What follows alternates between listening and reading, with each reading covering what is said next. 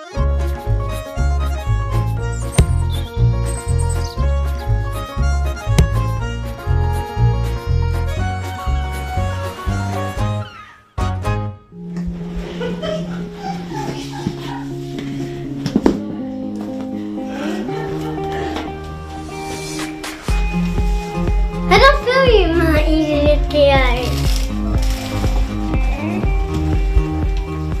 Lisa, Mara en Tess zijn misschien wel de jongste mantelzorgers van Nederland. Samen zorgen ze met heel veel liefde voor hun negenjarige gehandicapte zusje Lian. En ik zoek ze thuis op in Oud-Beijerland.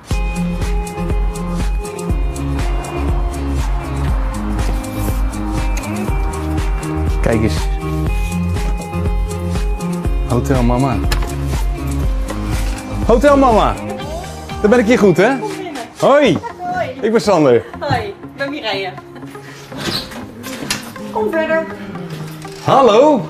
Hallo. Gezellig hier zeg. Ja. Vier meiden. Vier dochters. Ja, Zo. Hé, hey, die koe gaan we toch niet besmetten, hè? dat hoop ik niet. Hoe verzin je het? Hé hey meiden, jullie zijn zo'n beetje de jongste mantelzorgers van Nederland. Ja. Hoe is het om Lian als zusje te hebben? Ja, nou, hartstikke leuk. Maar af en toe eh, is het ook gewoon een zusje dat ook gewoon druk is. En, eh, maar het is wel gewoon, eh, ze is hartstikke lief. Maar ja, af en toe eh, is ze gewoon heel druk. Zo, wat een mooie kamer heb jij. Let niet op de rommel. Nee, ik let niet op de rommel. Het is wel een beetje een rommeltje, hè? Ja, Hoe komt dat? weet je niet. Gebeurt gewoon. Ja. Ze wil gewoon heel veel dingen doen en dan gaat ze gewoon van het ene naar het andere en dat ruimt ze dan niet op. Ja. En wat vind je ervan? Ja, nou ja, ik ben ook zo eigenlijk. Ik ben ook zo. Goedemorgen, fijn dat je alvast bent. Ik ga ook aan mijn plekje.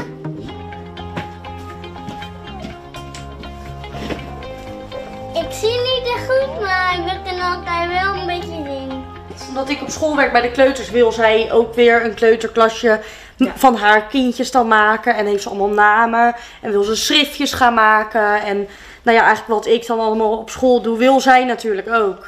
En dan wordt het, Ja. het is de ene dag is het een crash bij haar, dan is het weer een groep 1-2 klas. Dan is het weer een dierentuin. Dan is het weer een eh, kledingwinkel. Ze wil alles waar wij op dat moment, als het bijvoorbeeld, eh, stel ik vertel iets over mijn werk en ik ben daar echt heel erg mee bezig bijvoorbeeld, dan wil Lian dat ook. Dan wil ze dat soort van nadoen of dan vindt ze dat ineens heel interessant. Terwijl vijf minuten later vindt ze weer iets anders heel interessant en dan wil ze dat weer doen. Waaraan merk je dat ze anders is dan andere kinderen?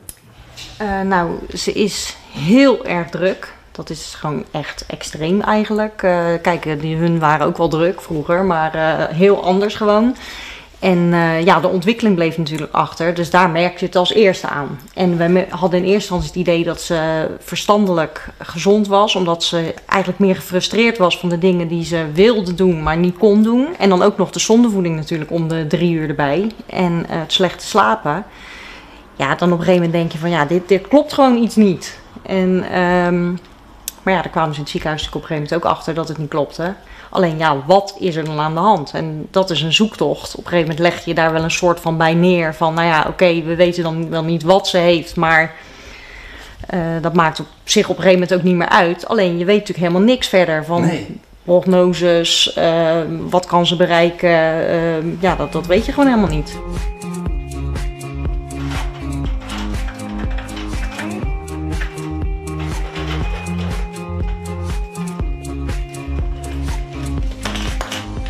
Lichamelijk is ze natuurlijk wel heel erg verbeterd. Want ja, ze zou niet praten, ze zou niet lopen, ze zou niet eten. Nou, het enige wat ze dan niet doet is eh, eten. Dat, dat kan ze eigenlijk nog steeds niet. Dus lichamelijk gezien gaat het echt eh, veel beter dan dat ze in eerste instantie dachten. Dus dat is natuurlijk heel erg een gewin. En eh, dat is ook wat mensen zien. Die zeggen van, oh kijk nou, oh, zo, het gaat goed hè, met haar. Moet- Oh, dus had je toch niet gedacht zoveel jaar geleden dat ze dat allemaal zou kunnen. En, eh, maar wat mensen niet zien is eh, ja, het gedrag van haar. Dat dat heel erg, schermen ja, dat dat ehm, Achter de ja, heel bepalend is. Ja, ja, gewoon dat dat bij ons thuis anders is. En dan inderdaad, dan zeggen mensen op straat van... oh, wat ziet ze er goed uit en eh, wat gaat ze hard. En dan, dan weet ik ook wel, het is ook zo. En dan zeggen we dat natuurlijk ook. Maar diep van, dan denk je ook van, ja, maar je weet, je weet echt dit van dit.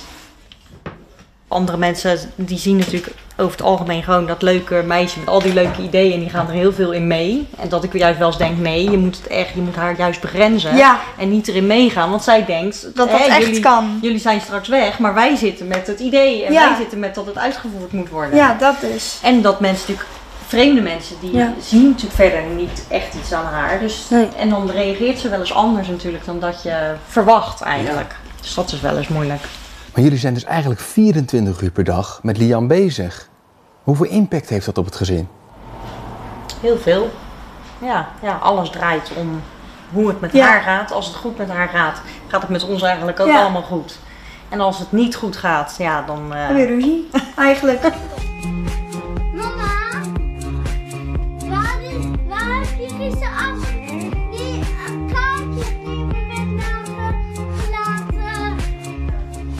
Ze heeft ook ons leven echt verrijkt, zeg maar. Het is natuurlijk, je, je hoopt zoiets nooit. Alleen je houdt er wel rekening mee dat het kan gebeuren. Alleen je weet van tevoren echt niet hoe het, is, hoe het echt zal zijn. En ik heb het er wel eens moeite mee dat dan mijn andere kinderen daar veel voor hebben moeten opofferen. En dat is gewoon heel erg moeilijk.